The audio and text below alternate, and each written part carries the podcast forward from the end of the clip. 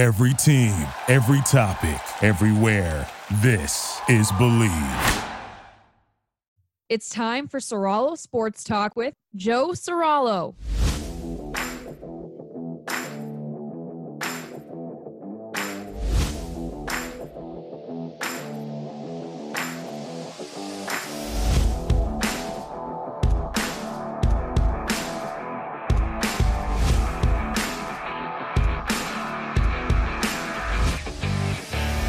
Here we go, Sorallo Sports Talk live from Radio Row at the Los Angeles Convention Center. It is day three here ahead of Super Bowl fifty-six. I can't wait for this one. We have incredible interviews all day. Trey Wingo joining the show.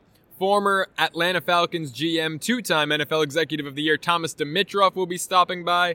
My man, Leger Douzable, a reunion in person for the first time in two years. I know you've seen him, you've heard him over our Zoom calls for the past couple of years, but I can't wait to see my man Leger.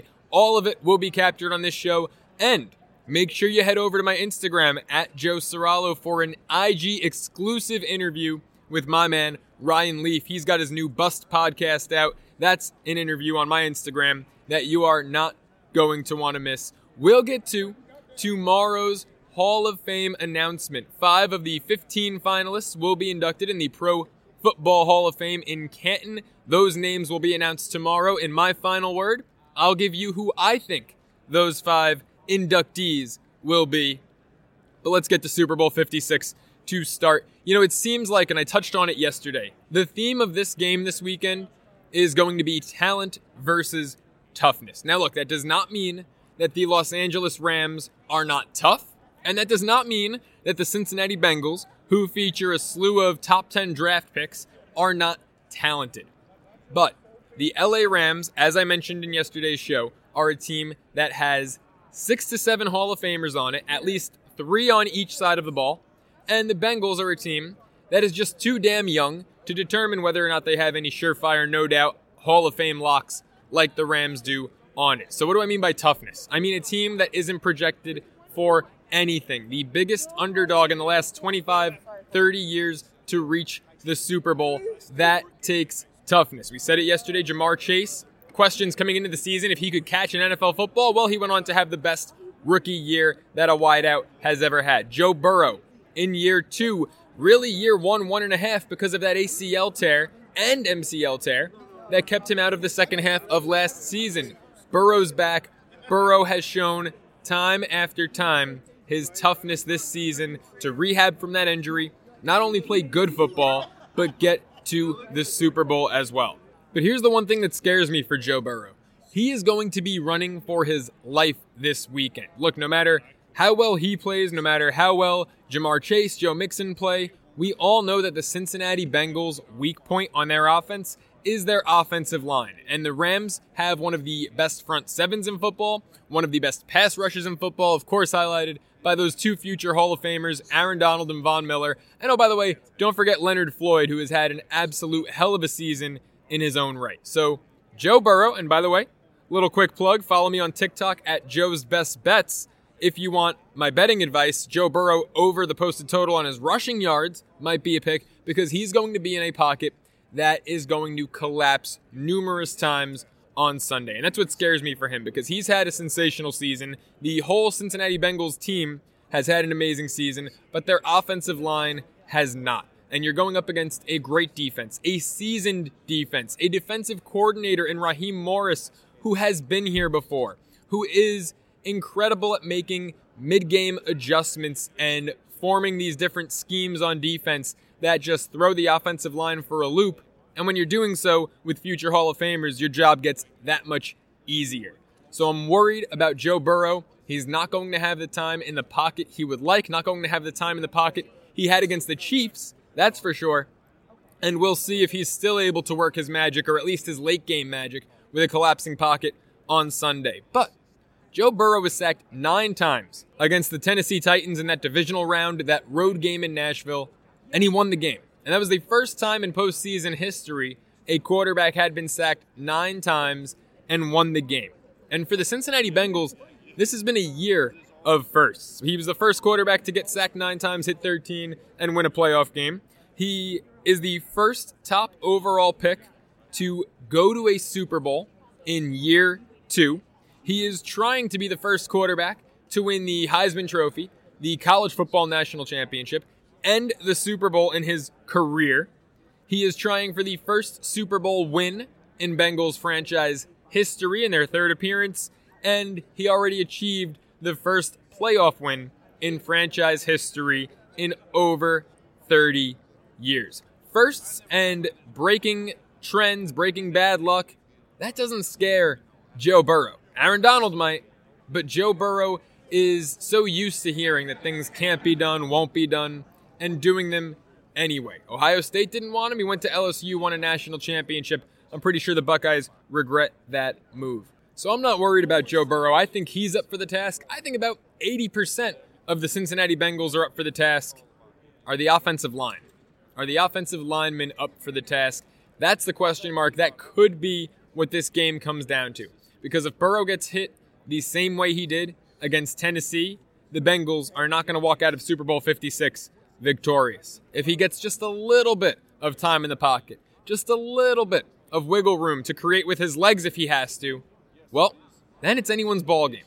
Because Matthew Stafford has shown that, as talented as he is, and look, this is a first ballot Hall of Fame quarterback, in my opinion. If he wins the game, definitely a Hall of Fame quarterback, maybe not first ballot, but Hall of Fame quarterback regardless.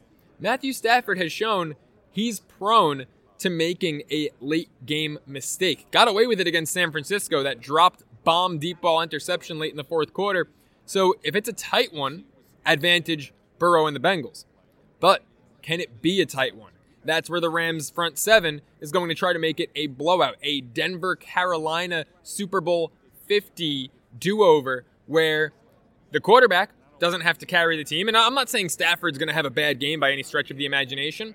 I'm just saying it might not come down to him if the defense blows it open early. Seattle versus Denver, Denver versus Carolina. That's what the Rams' defense is going to try to do against this weak Bengals offensive line. If Joe Burrow gets time, if Joe Mixon gets holes to run through, if Ja'Marr Chase gets an inch of separation, all of a sudden, this is anyone's ball game. But it all comes down to talent versus toughness. We know the Bengals have toughness. Can their offensive line tough it out for one more week in the twenty twenty-one twenty twenty-two season? That's what's to be determined. When we come back, former N F L Executive of the Year, former Atlanta Falcons General Manager Thomas Dimitroff kicks us off here, day three at Radio Row from the L A Convention Center. So stick with us. Stick with me, Joe Sorallo, right here on Sorallo Sports Talk.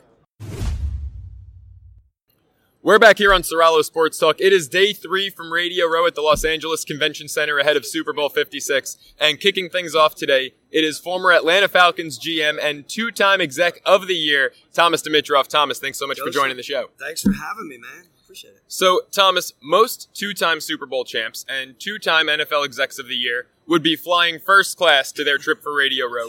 You came here in an R V. What was that all about? So, look, last year when I got fired, I was thinking about adventures. I was thinking about professional development. I was thinking about traveling around the country. Bought myself a Sprinter van, jacked it up another three inches. You know, it's a, it's a true adventure van. And I just decided to move around the country. Got a chance to meet with sixteen general managers, a whole other project we can talk about. We're in the process of trying to figure out how we're going to distribute that.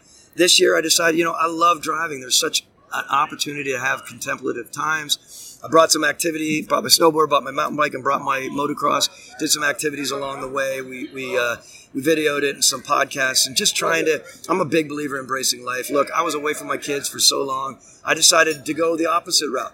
Some of the G Ms want to get into consulting right away and be an assistant G M. That's not my approach. I have enough experience in this league, almost thirty years, that I didn't have to impress upon everyone that I need to jump right back in in year one, trying to capitalize on experience at this point. All right, so that's a lot to work with right there. I mean, motocross, snowboarding, but let's jump into that project. You and sixteen other general managers. Is this a podcast? Is this a video series? What's going on with that? Great question. I thought I set out to do some professional development. I could have gone to Burgundy. I'm a, I love French wine. I could have gone anywhere in the world, although COVID, of course, you know, that, that was a tough thing.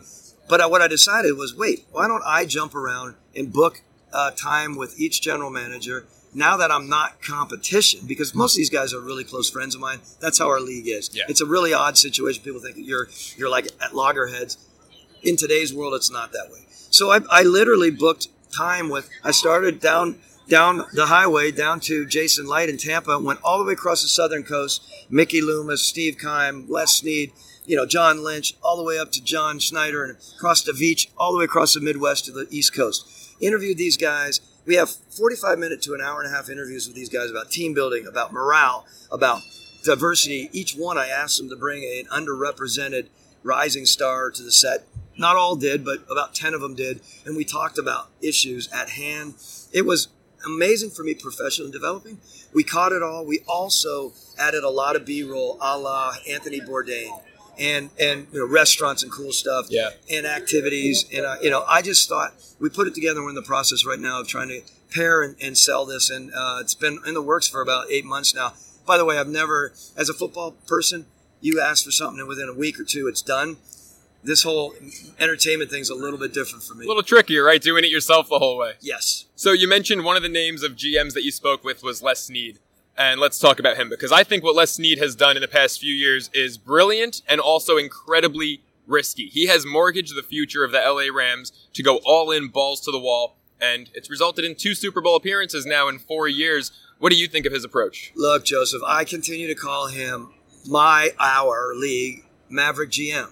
I mean, now he told me last night, I was over there having a glass of wine with him, and I said, we were talking about this very thing, and he said, look, Thomas, you set the tone for Maverick G M back with the Julio Jones trade, and we kind of we laughed about it, but this league is not for long. We know that. N F L, not for long. Mm-hmm. Sitting on your hands, you can't do it. What Les has done with his aggressiveness, his acute focus on making sure that he's spending his time and his resources in an area that he believes. By the way, those of us who have been raised right in this league understand you as a general manager and head coach know your team better than anyone. You might have opinions. I might have opinions. They know what they're looking for.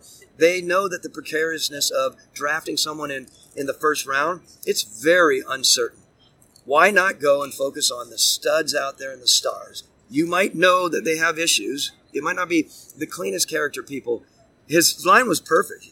You know their warts. And if they if they're a person that has, you know, hypothetically fall asleep in a meeting, and they fall asleep in the meeting when you bring them on, that's your bad, because you know what you're getting. Mm-hmm. But on the field, you're getting star players with a lot of star power, and that's why they are where they are. And contrary to what everyone believes, he is focusing on the fourth, fifth, sixth, seventh round. I think that is a, a great way to approach it. It's not going to last forever, you know, but it's a really good Maverick-like way, outside-the-box way of thinking, and that is Les Snead. And, you know, on the defensive side of things, obviously Aaron Donald, Jalen Ramsey, Von Miller, they get all the attention. But it's one of those late-round draft picks in Darius Williams who has really stepped up and been a cornerstone of this defense. He doesn't have the notoriety that the other three have, but he's been probably the most underrated piece of this defense all year. And Snead's killing those late rounds because, let's face it, he doesn't have a first-round pick for about a half a decade. Well, he's he is he is a really diligent, you know, video-watching guy. He's really involved. G- some G Ms start pulling away from that a little bit, but because he is so focused on those mid-rounds right now, I think that's a real benefit for the organization. Brings in all his people. He's very collaborative. But he really wants to see it. He wants to put his thumb on it. And, again, I love that approach. Again, he's not one of those guys that's just drifting off, being a big shot, looking at the first rounds. Yeah. Now, you mentioned the uncertainty of the draft even on day one. And look, I love to sit here, and mock draft season is one of my favorite times after the Super Bowl. Speculate who's going to go boom, who's going to go bust. Look, uh, you know, every now and then you hit the nail on the head. I was right. I'm a Giants fan. Daniel Jones was not the sixth overall pick that year. But I also thought Josh Allen, the quarterback, stunk coming out of Wyoming. And look at him right now. He's an M V P candidate every year. So there's so much uncertainty. And one argument that I have with people all the time is I know too many damn people that are in favor of tanking.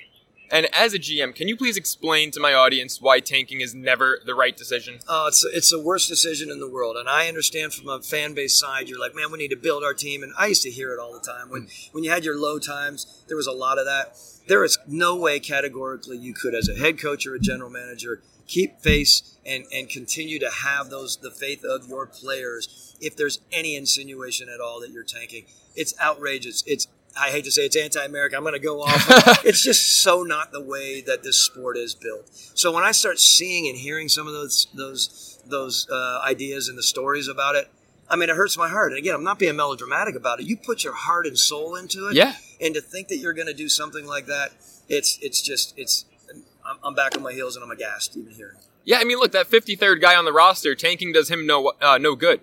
You know, he loses his job if the team tanks, and he might not get another crack. And so that's what I try to explain to people, that tanking is never what these guys are going for. So with that said, what do you make of the allegations about Stephen Ross and Brian Flores' lawsuit against the Dolphins, Broncos, Giants, and the league as a whole, that he was offering Flores one hundred thousand dollars per game to lose in his first season? Again, high respect, and I am one of those people that do respect, you know, not only the billionaires, the intelligence within the league from the, from a, from a leadership standpoint. I'm saying at the very top with mm-hmm. the owners. So it is complicated to see, hear this from a businessman who is so successful in a lot of ways, right? And yet you start thinking about it, and you start hearing about these allegations, and you want more. Like, I want to read more. I want to really dig in to see if this is if this is real. If it's real, then we have a whole other situation. I've had people call me since all of this has sort of uh, unearthed all of this, and they're saying, Thomas, like, I'm ready to pull away from this league right now. I cannot believe. Do you have insight? You've been around this league for thirty years and twelve, thirteen as a G M. Did you ever have that? Absolutely never had that. Arthur Blank, I was very fortunate. I mean, sure, I, I have a great relationship with Arthur. Didn't like getting fired. I wasn't expecting necessarily to get fired. Not in week six, at least. No, well, that that's exactly right. But that's a whole other story. Another yeah. time, get me on another pod. But I think Arthur was so damn competitive, and I had Mike Smith, who was wildly competitive in my first go-around, and Dan Quinn. There was no way we were even – we weren't even looking that up on a, you know, on a board and saying, okay, here's some here's a topic to talk about. So I was very fortunate that I never had to deal with it, and I, I feel bad for the people that would ever – have to even touch on something like that with an owner.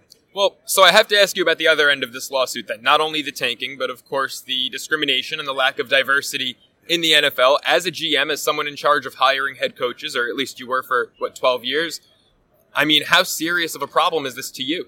It's a problem. I mean, I did like, and I have a really good relationship with um, with Rod Graves, with the Fritz Pollard Alliance. I think Rod and I have parallels because our dads were both longtime scouts. We were both executives coming up and, and, and G Ms. Rod is a fascinating guy, and he's doing a really good job by putting forth the people that are ready.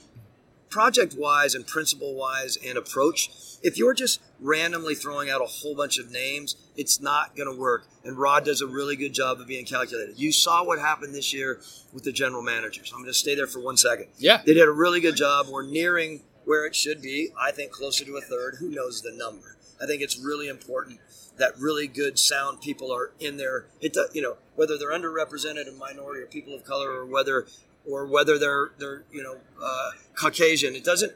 To me, let's get the best people in there. And, and Rod came to the table and helped uh, get some really good people in those spots, which is great. Now flip it. Mm-hmm. We start looking at the head coaching thing. And prior to, to Lovey getting hired, which is great for Lovey, I'm glad he's getting – is it a third chance now? I think it's a third yeah, chance. Yeah, third chance. Which, by the way, it's another topic because G Ms hardly get a second chance, which we can talk Very true. Very true. We can talk ad nauseum about that. That said, these the, – the, the one or two African-American general managers in the league, that is complicated, and it's it's dicey, and it's unnerving for us who are really interested in making sure that we are doing – the right things, and we are evolving as a league. And I'm I'm still back on my heels to think we only have two people of color literally in you know in the N F L. I mean, Saleh, I understand he's a minority hire, but the yeah, African- there's Rivera, there's Saleh, sure. McDaniel, and uh, yeah, with McDaniel, the Miami yes. Dolphins, that caught yes. a lot of people off guard. When we come back to African American, however, and, yeah. and what we're talking about with the Fritz Pollard Alliance, which again covers all all all uh, levels of it, I just think we need to continue to do our spot and really make sure. I'm a big pipeline guy too. Mm-hmm. I'm a pipeline guy on the on the G M side, and I'm not just talking about pipeline hiring a hiring a, a, a former player and put them three quarters of the way through the process. Pipeline, I believe, make sure you're starting those guys in the coordinator role, offensive coordinator role. Start them young. Yeah. Get them in the literal pipeline because they start making relationships along the way with form, with eventual G Ms. They get into the assistant G M spot. On the coaching side, you get that strong offensive mind who has been in that pipeline. Man, they're ready to take it over. And I think that's is very important. I know we get a little impatient, mm-hmm. but while we're getting impatient, keep work in that pipeline, and, and there's got to be a creative way to do it. Well, I'm hoping the pipeline pays off for guys like Byron Leftwich, Eric Bieniemy, and and so many more. Thomas, before we wrap it up, we are here for Super Bowl fifty-six, and looking structurally at the way that the Rams and Bengals were built, these two teams could not be any more different. We talked about Les Snead selling it all, giving away all his draft picks to go get guys like Von Miller, go get Odell, Stafford. Then you've got the Bengals, who built completely through the draft, and then they signed some of those B-list free agents, the Trey Hendricksons, the Eli Apples. Well, who does it pay off? Uh, who does it pay off for this weekend? Well, you know, look, I'm a I'm a big fan of how Les is approaching things. Not necessarily would I trade away the first rounders as he's done, mm-hmm. but they've been creative, as I alluded to earlier, knowing the organization. What Duke Tobin has done as the you know he's de facto G M there. He should have so many G M opportunities. He was raised in a really good football family, and that is their approach, right? He came up through the draft, be smart. That is that organization financially, very different than the approach. It's really going to be interesting. I think the difference maker there and what's going to differentiate is Les and Sean have been there before. I, Les and I talked about this. When you're a G M and you lose, you're there the first time. We both have lost Super Bowls. Yeah. You're there the first time, and you're there's a little bit of just happy to be there. As odd as that sounds, you're, yeah, you're focused. You want to win.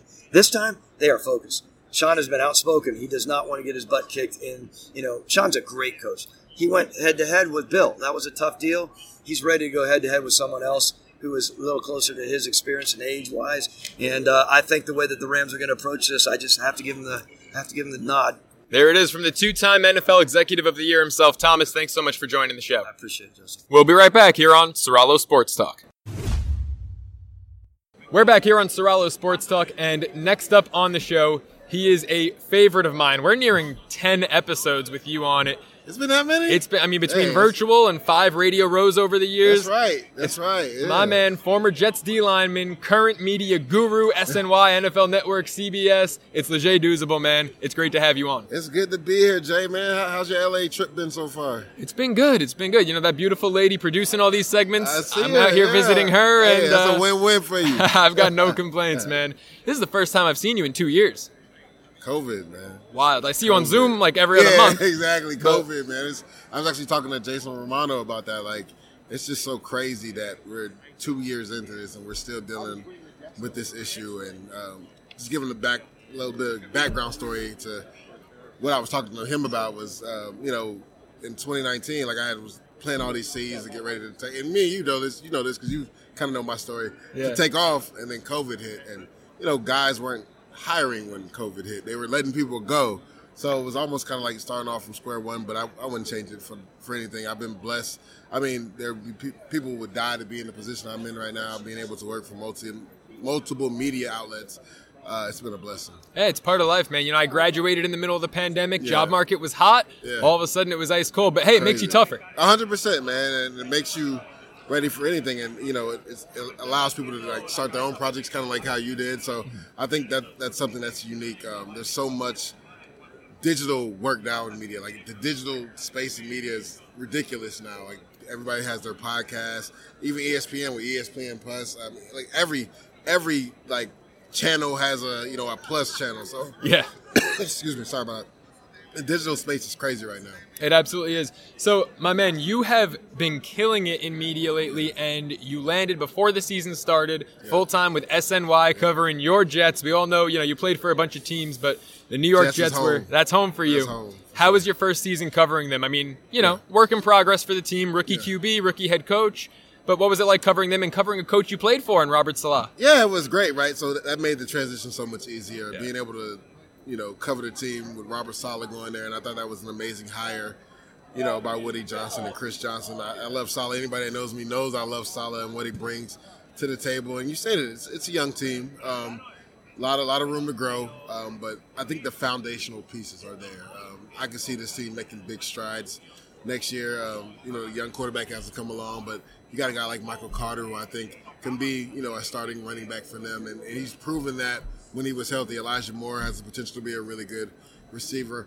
On the outside, that offensive line everybody thought was going to be the weakness, they actually played well. George Fant, to me, had a Pro Bowl-type year at left tackle. We'll see what happens with him and Mekhi Becton next year. And, de- and on defense, you know, C J Mosley, people kind of forgot that this guy was a Pro Bowler. Well, he showed everybody why he's a Pro Bowler. And then, you know, you got guys like John Franklin Myers stepping up. the unfortunate injury, you know, to Carl Lawson. Hopefully he comes back from the Achilles yeah. and is one hundred percent. So this is a young team that down the stretch played really tough. Uh, literally probably should have beat the defending Super Bowl champions and the Tampa Bay Buccaneers. Yeah.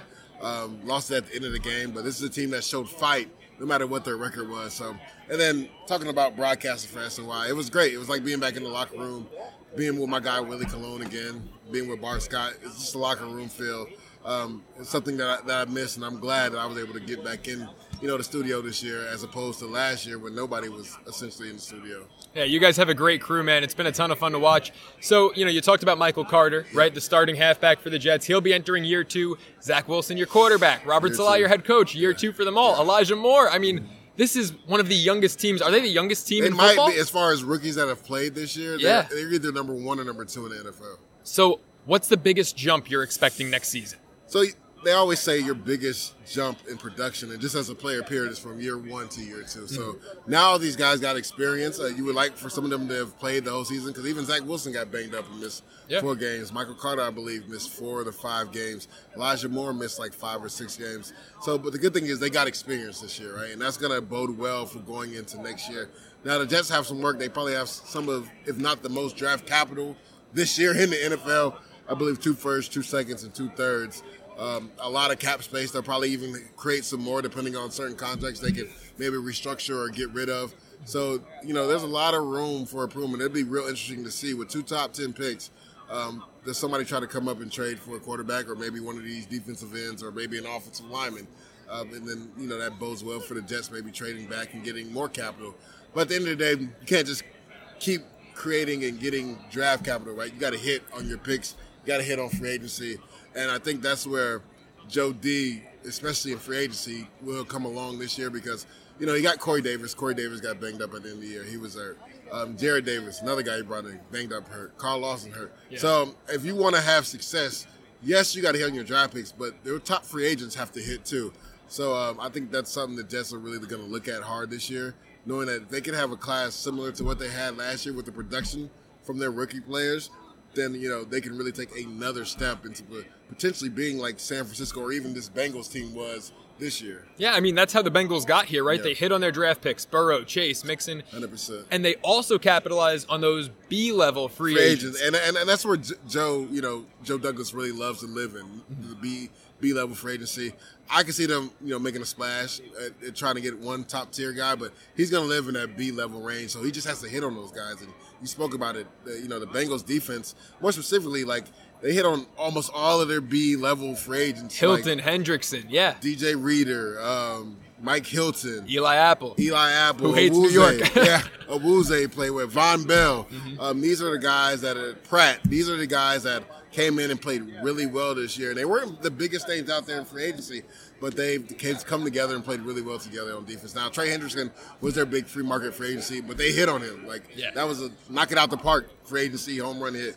So they've done a good job of, of being able to bring in, because it's literally a whole new defense. If you look at the last two years, this is a whole new defense that they have. But I've never seen a team that's been able to transition and not have played together for two or three years. They literally are all playing together for the first time this year, mostly. Yeah, absolutely. It's been incredible what we've seen. And, you know, part of the reason that they're the biggest underdog in the last twenty-five, thirty years to make the Super Bowl is yeah. because it's like, all right, well, we have to see a year of this on the experimental phase. Crazy. And then maybe next year they can compete. And yeah. I talked to Jesse Bates about that last year at Radio Row in Tampa. I said, Jesse, how's the uh, how's the forecast looking for the twenty twenty-two season? And he said, whoa. He said, what about next year? And you know what? Sure Jesse's enough, the one playing this right. Sunday. And, he, and the way he's been playing in the playoffs, oh, my God, he's going to get a bag. Yeah. The Jets, he's free. This man can go get the ball. Go get him. Yeah, I mean, you know, the Jets, some people are saying Kyle Hamilton out of Notre Dame is you can't a, take uh, a safety number four wrong. Yeah, I, and I, I think Kyle. You tweeted about this yeah, the other day. I, I love Kyle. Like, I watched this film. I love Kyle. I just, I'm just opposed to taking a safety that high. Um, and he's a game changer in the back end, right? You want a safety that can go get the ball. That's what the Jets have been missing, mm-hmm. a safety that can go get the ball. But I think there's just too many, for sure, free agent hits, especially at safety this year. You look at Tyrann Mathieu, Marcus Williams, um, Whitehead in Tampa Bay, Jesse Bates. Like, there's so many free agent good safeties this year.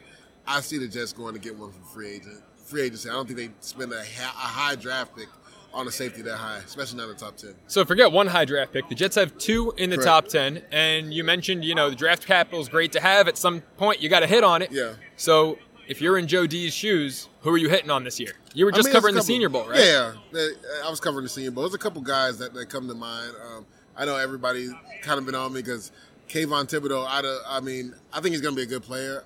I wouldn't take him in the top five um, just from watching the film.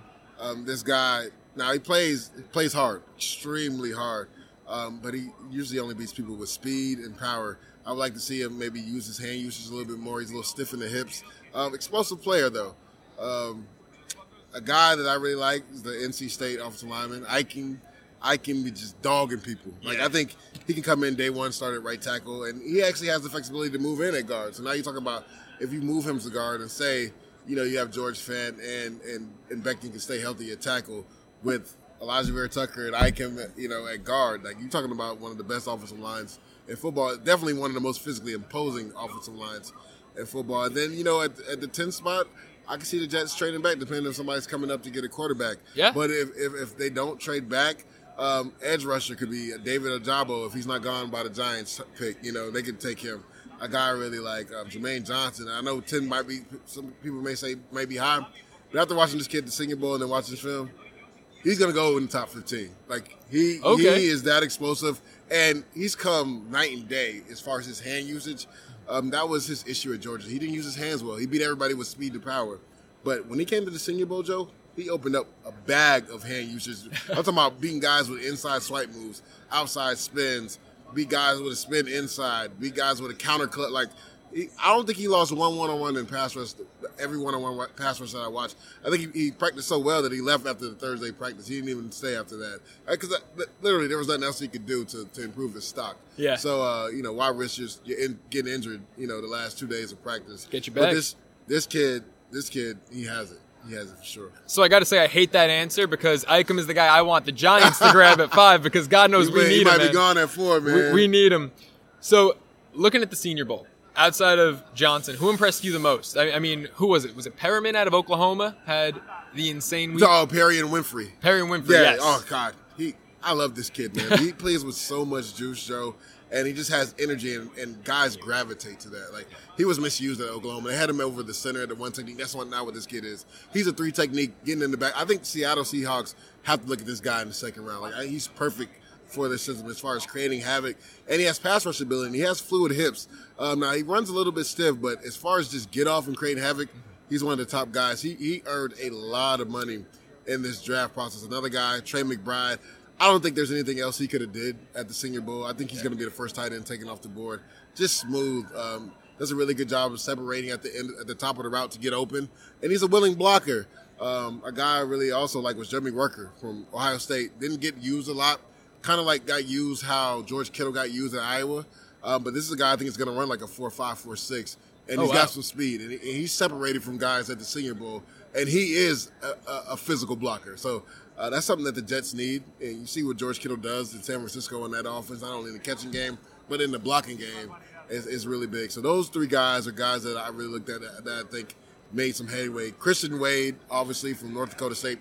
Big physical receiver, but is also pretty nimble and, and, and can get in and out of breaks for a big guy. Does a really good job getting in and out of breaks. He's a big target that the Jets could, could use. They don't have a really big receiver. That I mean, Denzel Mims is big, and we'll see what happens with him going forward if the Jets potentially trade him or they keep him and give him one more, you know, chance to become a guy.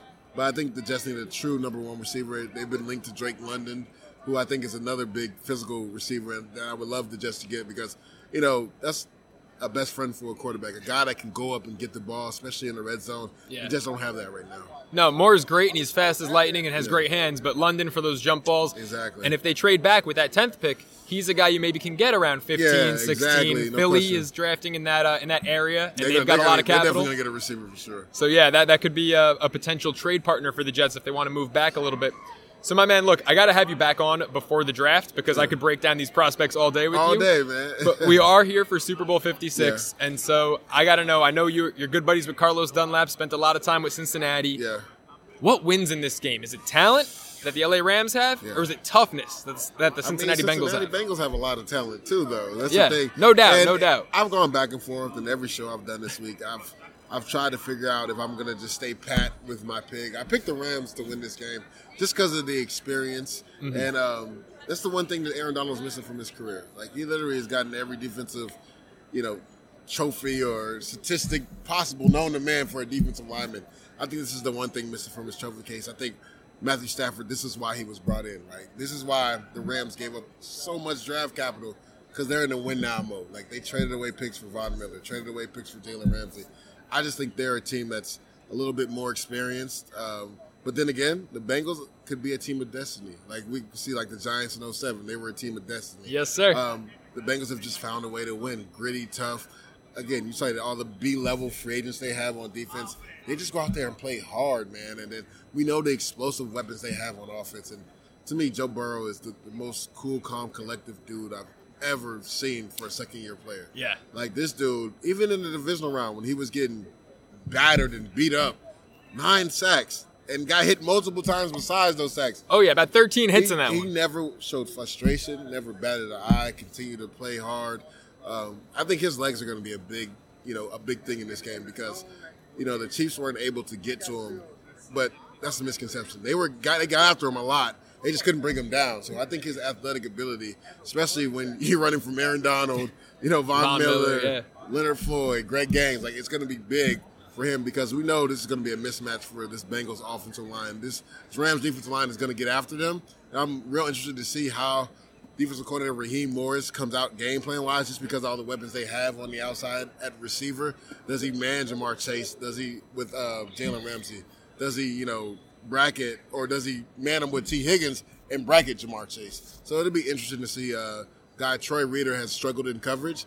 I'm looking to see if the Cincinnati Bengals, you know, exploit that in the middle of the field. Do they move Ja'Marr Chase more in the slot? Or when the Rams go man, does Joe Mixon take advantage of that because he's a really good – Um, back catching the ball out of the backfield. So there's so many storylines in this game. And I think, to me, one of the most important storylines that I haven't really heard anybody talk about, I think I think it's the run game from Cincinnati, right? Uh, teams that have been able to run the ball on the Rams, that's when the Rams' defense has struggled. We saw it twice versus San Francisco earlier in the season. We saw it versus the Arizona Cardinals earlier in the season. Um, they came out with a different game plan in the N F C Championship game. They literally line up in like a five one four. Like five defensive linemen, because t- essentially count Von Miller and Leonard Floyd is defensive ends. Absolutely, so yeah. So they had four down, plus those two guys on the outside. Like, I had never seen anything like that, Joe. Like, it was it was crazy. So they were going to make sure they stopped the run, and that's what they did. A'Shaun Robinson was unheralded in that game. I mean, from the very first snap, Joe, in the N F C Championship game, he was asserting himself in the run game. He, he it looked like he put it on himself that, like, the, the 49ers aren't going to run the ball on us like they did the last two times, and he took it personally. But he also gave them some juice in the pass rush game as far as speed and power and pushing the pocket. So there's so many storylines. And then you look at defensive coordinator Lou Anarumo. He's done a good job switching things up in the A F C Championship game. Was playing his patented cover two, cover four, playing the same, making, you know, the Chiefs matriculate the ball down the field. Mm-hmm. Second half, he goes man and two man and drops eight, though, with it sometimes and only rushes three, with Sam Hubbard being a spy with Patrick Mahomes. And the Chiefs just didn't adjust. So it's, it's going to be a good chess match to see Sean McVay, Lou Anarumo, and then also to see Coach Taylor versus, you know, defensive coordinator Raheem Morris. You know, those in-game adjustments, that's why the Rams are where they are and why the Bengals are where they are. one hundred percent. But I want to ask you, my last question is about Raheem Morris and yeah. about other incredible black coaches yeah. in the N F L. Because when this offseason began, I made a list of the top ten available coaches. In my opinion, seven of them were black. Yeah. One black coach gets hired, and it's a guy who wasn't even on that list. Yeah. Leger, we, we know about the lawsuit going on right now with Brian Flores suing three teams plus the N F L. Yeah. What's your take on all of this and the lack of diversity among N F L head coaches? Yeah, I mean, we're talking about this. We could talk about the Rooney Rule and what it was meant for. It was meant for to give equal opportunities to minorities and blacks when it came to getting hired for head coaching and G M, you know, positions. But it essentially sometimes has become just something that teams use as a checkbox to check off. Mm-hmm. Um, You know, I've been on shows all week, the last two weeks, talking about this. And uh, first and foremost, I think a way that we could push the needle so more blacks and more minorities get the opportunity is we get some minority owners into the N F L. And yeah. There's rumor there's two candidates for the Denver you know, to buy the, the Denver franchise. So we'll see how that plays out. Uh, hopefully that can push the needle and maybe getting some more minorities and blacks opportunities. And then at the quality control level, um, one of one of my solutions was instead of three, and for people that don't know, quality control coaches, there's one in each phase of the game. There's one in special teams, offense, and defense. Well, instead of only having three, right, have six and have one of those guys be a minority at each position. That way, when a defensive coordinator or offensive coordinator gets a head coaching job, they can't take every coach from that staff because the head coach is going to block some of that. He wants to keep some of his staff, right? And they're on the contract. But he can take some of those quality control coaches and make them position coaches. And he can take maybe, you know, the running back coaches, make him the offensive coordinator. So now when that offensive coordinator becomes the head coach, he can make that his receiver coach, who was a quality control coach, he can make him the offensive coordinator. Yeah. And that way we have, you know, a bigger, you know, bigger vast of, of blacks and minorities having the opportunity to elevate a lot faster. Yeah, I, I love the idea. And, you know, I think one of the most disheartening things from this past week is, like, you look at Houston and ultimately they hire Lovie Smith. Now, whether or not that hire was made for the right reasons is to be determined. I just hope it's not a staff gap. Yeah, you literally, like David Culley was a year ago. Uh, you literally keep the same staff from the guy that put that staff together, but you just promote the D C to head coach. Like, it. Yeah.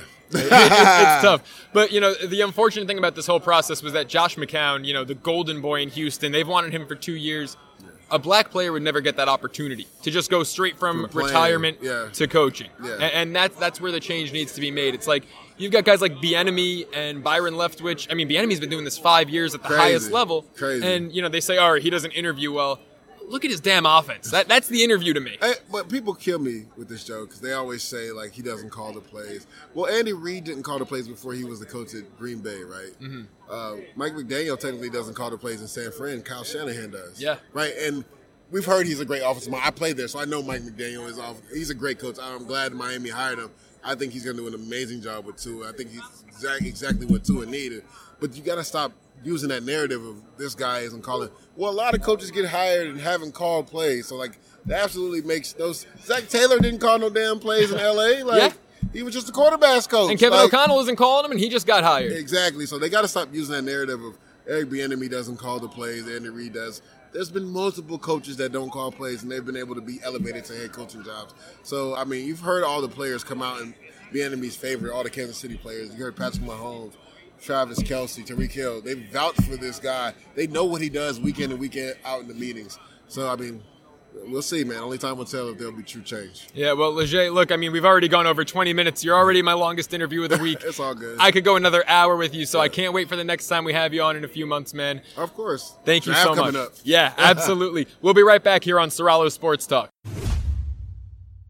We're back here on Sorallo Sports Talk, and joining the show, he's one of my favorite guests of all time. He is the current Chief Trends Officer at Caesars Sportsbook. It's Trey Wingo. Trey, thanks so much for joining the show. Hey, man. Great to be with you again. How are you? I'm doing great. It's great to have you on. You know, the last time that we talked, you were gearing up for the N F L Draft Special on Fox, which was a wild success. You had Eli Manning on yeah, there with you. That was fun. Shortly after, the deal with Caesars comes through, and how has this first year been? Obviously, sports betting has taken such a prominent role in the industry. Uh, it's been great. Uh, it's been a remarkable year, um, and uh, you know, trying to put it in perspective, it's just been it's just been incredible. And the thing about Caesars, which has been so good, is that so many of the guys that I work with at Caesars, I used to work with at E S P N. Yeah. And uh, for me, it's a bunch of the same sort of uh, people doing at a at a different place, but sort of the same familiar stuff that uh, we've always done. So that's that's been a, a, a real blessing, and it's been great work with a guy like Kenny again that I haven't worked with for years. So it's it's just been phenomenal. It's absolutely been great. Now, your title, Chief Trends Officer, have uh, have you ever heard of that title before? What the hell does that entail, Chief Trends Officer? Um. It's a great question. So when we put the deal together, they said, what what should we call you? And I said, I offered Grand Master of Time, Space, and Dimension. And they said no. So I said, do whatever you want. And they said, how do you feel about Brand Ambassador and Trends Officer? I said, fine.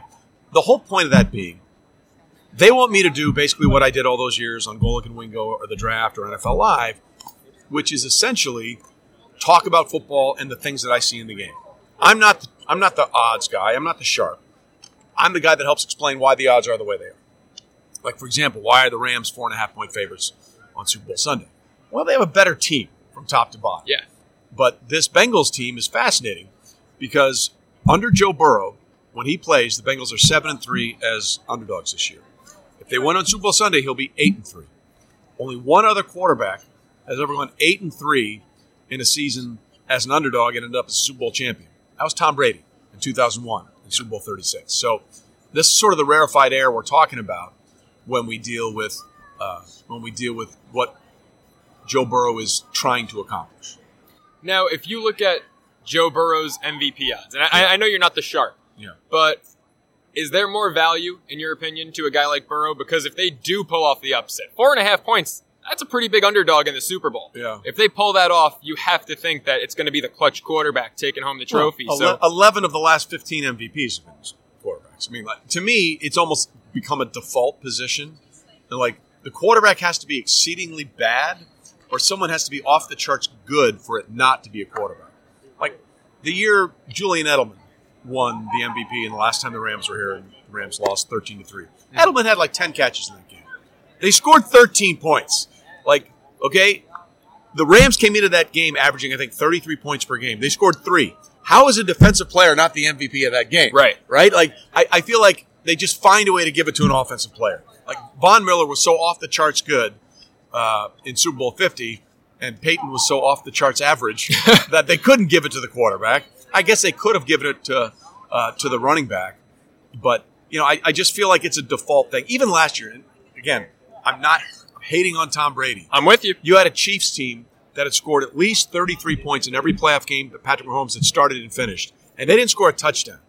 How is Tom Brady the M V P of that game? Not Devin White, Vita Vea. Shaq Barrett. Yeah. Like one of those guys. Like, I just think it's this, ah, give it to a quarterback. Super Bowl thirty-six, we talked about that.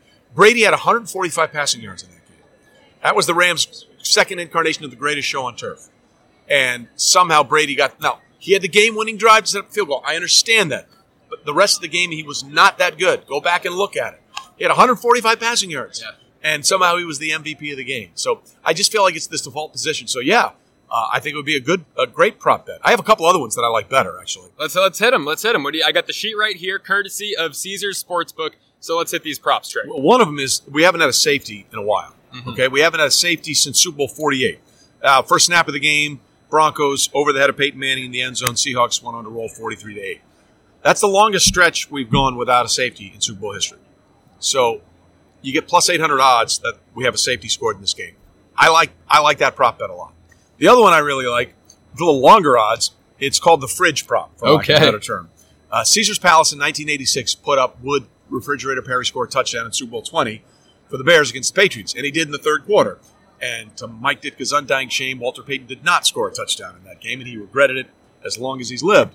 We only had two players score defensively, or two defensive players score a touchdown in a Super Bowl. Fridge and Mike Vrabel, who's done it twice. In Super Bowls thirty-eight and thirty-nine, he caught a touchdown pass from Tom Brady. So that's a really good play to me because I think in this day and age, we have so many gifted athletes that play on the defensive side of the ball. Like, you throw a trick play in there, like the Philly special, and bring in Aaron Donald off the edge, or Jalen Ramsey, go up, get a jump ball. I think that might be a fun one. It works. It's definitely a fun one because, look, it's low risk, high reward. Correct. And as your former co-host, Mike Golick Junior, reminds us all weekly, yeah. there's nothing we love more in football more than a thick six, exactly right? Exactly right. Give me a give me a fatty scoring, and I'm really good. I love it. You know, Trey, you mentioned when we were talking about uh, Von Miller winning the M V P yeah. over Peyton Manning. Peyton was bad in that Super Bowl. I mean, he was injured. He was average. He was at the end of his career. Yeah. You know, he was just like – the only reason that game was only a fourteen-point game was Peyton Manning was the quarterback. Exactly. And I love Peyton Manning. He's part of the Caesars family. Don't get me wrong. Yeah. First ballot Hall of Famer. We know all that. Like, they should have won by thirty. Yeah. And so I want to ask you with that said, how fun is it to work with the Mannings? You worked with Eli yeah. uh, ahead of the draft on Fox last year. Yeah. You've worked with Peyton, Archie, too, with Caesars. Just yep. how fun is football's first family? It, they're great, and and it's really fun. But here's how you know, like, that commercial we shot was next level. When I didn't care whether Peyton or Eli or Archie was there, but Halle Berry was there. that, that's that's how you know it was a really good day. You're going to get me in trouble with that, Trey. You no, know, no. I, my, my girlfriend's also my producer here, and listen, we all love Halle's all, part in that ev- commercial. Everybody, uh, Halle, like, I, I've been married for thirty-four years, and my wife was like, good job. So we're all good there. I mean, it's Halle Berry. What are you going to do? Exactly. Exactly. Trey, looking at this game, yeah. the Bengals, four and a half point dogs. they've been incredible as underdogs. They've won every game that they've been, and I know technically that they're the home team, but they've won every game that they've been a road dog in outright since week two in Chicago. Yep. So, in your opinion, is the value clearly on Cincinnati money line, or are you a take the points guy? I take the points. Um, I would take the points because I mentioned the thing about Burrow. Um, and I, I also just think that the Rams have something that the that the Bengals don't in this game, in a bad way. They understand failure. Mm-hmm. Like, Sean McVay was here a few years ago and failed. Aaron Donald was here a few years ago and failed. Matthew Stafford's entire career in Detroit, not great. Like, it's taken them forever. For lack of a better term, the Bengals are young and dumb in the best possible way. Yeah. Like, in the best way. We don't know. We don't care. We'll just show up and win. They remind me a lot of the ninety-two Cowboys. And I'm not saying that they're going to go win three Super Bowls in four years like Dallas. But nobody expected Dallas except Dallas to walk into that game against the 49ers on the road in the N F C Championship game and win the first of their three Super Bowls the week after. The Bengals, if the, if the Rams start thinking about things, they're in trouble. The Bengals don't think about things. And Joe Burrow doesn't care. Nothing affects him. Um, he's never going to have the best stats. But if you give him a chance to win a game, he's going to do it. Yeah. I said it yesterday on my show, you know, the Bengals, they've got this just loosey-goosey approach. And more than anything, you know, the Rams have talent, yeah. six, seven Hall of Famers on that roster. Yeah. The Bengals have balls. Yeah. And that could be the deciding factor in this one. So, Trey, I, I want to flip this to your career because you've yeah. always got something in the works, whether it's, you know, the past year with Caesars or Fox for the Draft prior to that. What's next? There's got to be a new project, something coming up for Trey Wingo. Yeah, we've got a lot uh, going on here. I, I'm still doing the work for P F N. I write for Facebook. I've got some more P G A Tour uh, events that I'll be calling, which is really going to be fun. Uh, I got the podcast, Half Forgotten History. Which is amazing. Uh, thank you very much. We're dropping one today with Torrey Holt. Perfect timing. Uh, Rams receiver, who was part of the greatest show on turf that won Super Bowl thirty-four in his rookie year, by the way. Very yeah. similar to Ja'Marr Chase and what's going on there. Um, and there's... There's something that I can't tell you about yet, but should be happening very soon, uh, which will be a lot of fun. It's going to be something I'll be doing with a guy that I used to work with for many years at E S P N, and we have the opportunity to work together again, and hopefully I'll be able to make that announcement sometime in the next couple of days. Well, you know how to make everyone stay tuned, so we can't wait to see that announcement. By the way, your show, Half Forgotten History, yeah. is one of the most entertaining shows out Thank there. You. I mean, the Victor Cruz episode's phenomenal. Yeah. But there's just one guest, too, and you've had him on multiple times. Your chemistry is amazing. Yeah. What's what's the story behind your bromance with Mark Schlereth? Um, I, I listen. He was my work wife, for lack of a better term, for sixteen years at E S P N. We just hit it off, you know. And uh, whenever he would come up to Bristol, he'd hang out at our house. Our kids grew up together. Uh, we'd go on vacations together, go play golf. Um, we just hit it off. It's there's like there's no other way to describe it. You know, we just it worked. And uh, the guy that I was talking about, we might be having another little announcement with Mark and I. Awesome. Uh, coming along. So, yeah, we're excited about that, and hopefully that will get put to bed very soon. But um, I, it's it's always been great, and, you know, for a while he was at Fox and I was at E S P N, and now none of that matters anymore. So yeah, absolutely. We and and we, we all want. love the picture you post for his birthday every year. Flexing. Straight cut, man. Straight cut. Out you know, of granite. The first time I had him on, I asked him about his journey to the N F L, and he goes, let's be very honest about something. I hit the genetic lottery. And his dad is crazy. Like, his yeah. dad, uh, they call him Poolside because when he was playing at Idaho, like, he would go on every road game, and they'd be at the hotel, and they'd say, Mark, check out your dad. He's out there doing push-ups at the pool. Like, at eighty years old, I think he's still uh, benched three hundred pounds. That's absolutely He hit insane. The genetic lottery. His That's, dad, Poolside, is incredible. That's unreal. Trey Wingo, the Chief Trends Officer at Caesars Sportsbook, man. It was great having you on. Thanks so much for joining the Always show. Always a pleasure, brother. We'll be right back here on Sorallo Sports Talk. It is time for my final word here on this episode of Sorallo Sports Talk, Day three. From the L A Convention Center ahead of Super Bowl fifty-six. And as promised, I've got my five Pro Football Hall of Fame finalists that I'm going to pick before tomorrow's announcement to see who gets the call to Canton. But before I do that, if you enjoyed this episode, if you enjoyed the guests, I mean tremendous guests all day, tremendous guests all week, make sure you share this episode, whether it's straight from Spotify, Apple Pods, or wherever you're listening, or the Instagram links and videos I've been posting. Make sure you click that share button. Get this show out there. Now let's see who I think deserves to go to Canton, who I think will get the call tomorrow. We're starting off with a wide receiver. Reggie Wayne has been passed each of the past two years on the Hall of Fame, and it's about time Reggie Wayne gets the call. Any way you slice it, he is one of the ten best wide receivers in the history of football. He is tenth all-time in receiving yards. And if you look at those receiving yard leaders, let's see where Reggie falls. He's tenth. The top nine guys on that list, only two of the top nine are not in the Hall of Fame. Now, Larry Fitzgerald is second all-time in receiving yards. He's not eligible for another three years. And the guy who is eighth on that list, just two spots ahead of Reggie, Steve Smith. He was a first ballot guy this year, didn't make the finalist cut, which is absolutely stacked. Steve Smith will be a Hall of Famer. Now let's look behind Reggie, because going further, Reggie is only the third member of the top ten who is not in the Hall of Fame, only the second eligible member who's not. Well, out of the top thirteen guys all-time in receiving yards, there are nine Hall of Famers. So that means four aren't. Larry, not eligible yet. Steve Smith was first ballot. Reggie, third try, should get in. Andre Johnson, right behind Reggie Wayne, about one hundred fifty yards behind him. He's eleventh all-time. Andre Johnson is one of my other picks to make the Hall of Fame tomorrow. Him and Reggie, tenth and eleventh all-time in receiving yards. There was no one more dominant than Andre Johnson at the wide receiver position from about two thousand six till two thousand ten. Andre Johnson and Calvin Johnson, who got inducted into the Hall of Fame last year as a first ballot inductee, dominated the wide receiver position in football for about five years, if not longer. And even though Canton has not been kind to wide receivers, I mean, Chris Carter had to wait too damn long to get the call. I think two out of this year's five inductees are wideouts, Reggie Wayne and Andre Johnson.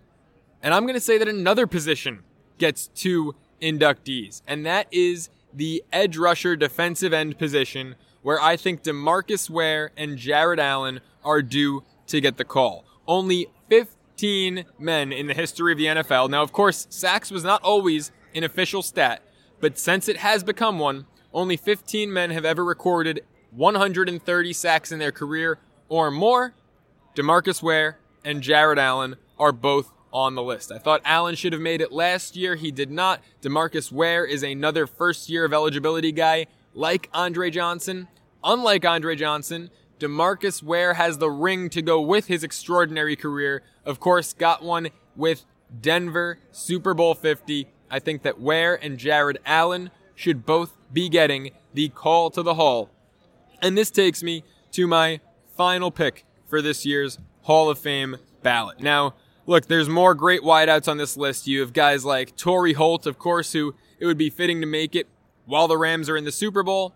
You've got offensive linemen, Tony Boselli, who I talked about last week with Ross Tucker, Willie Anderson, the Bengals stud offensive tackle, and just like Torrey Holt, it'd be fitting for Anderson to get the call while his Bengals are in the big game. You've got Devin Hester, the best return specialist to ever do it. Patrick Willis, a guy who only played seven, eight years in the league, but was as dominant an inside linebacker as you could find in football for his peak. It's a tough call. I'm giving it to Tony Boselli. If you listen to last week's episode with Ross Tucker, you know I think we're two years overdue for Tony to get the call to Canton. He had a short career, kind of kind of like Patrick Willis, who I just mentioned, but there was no left tackle in football more dominant from nineteen ninety-six to two thousand two than Tony Boselli, and he's way overdue. He's about fifteen years overdue. Look, it's not his fault that his shoulders were torn up and gave out on him after less than a decade in the league. I mean, look, the average career span in the N F L is only about three years. So for Boselli to go out there and play eight years and eight of the most dominant years you could ask for at the left tackle position, I think it's time he gets recognized. I think it's time that Reggie Wayne, Andre Johnson, Jared Allen, DeMarcus Ware, and now finally Tony Boselli enter the Hall of Fame. And just like that, day three from Radio Row is wrapping up. This episode of Sorallo Sports Talk is up. It's over. It's out of here. We've got great guests lined up for the rest of the week. Two more shows to go. I can't wait. I know you can't either. So if you like it, share it. I'll see you tomorrow. Thank you for listening to Believe. You can show support to your host by subscribing to the show and giving us a five-star rating on your preferred platform. Check us out at Believe dot com and search for B L E A V on YouTube.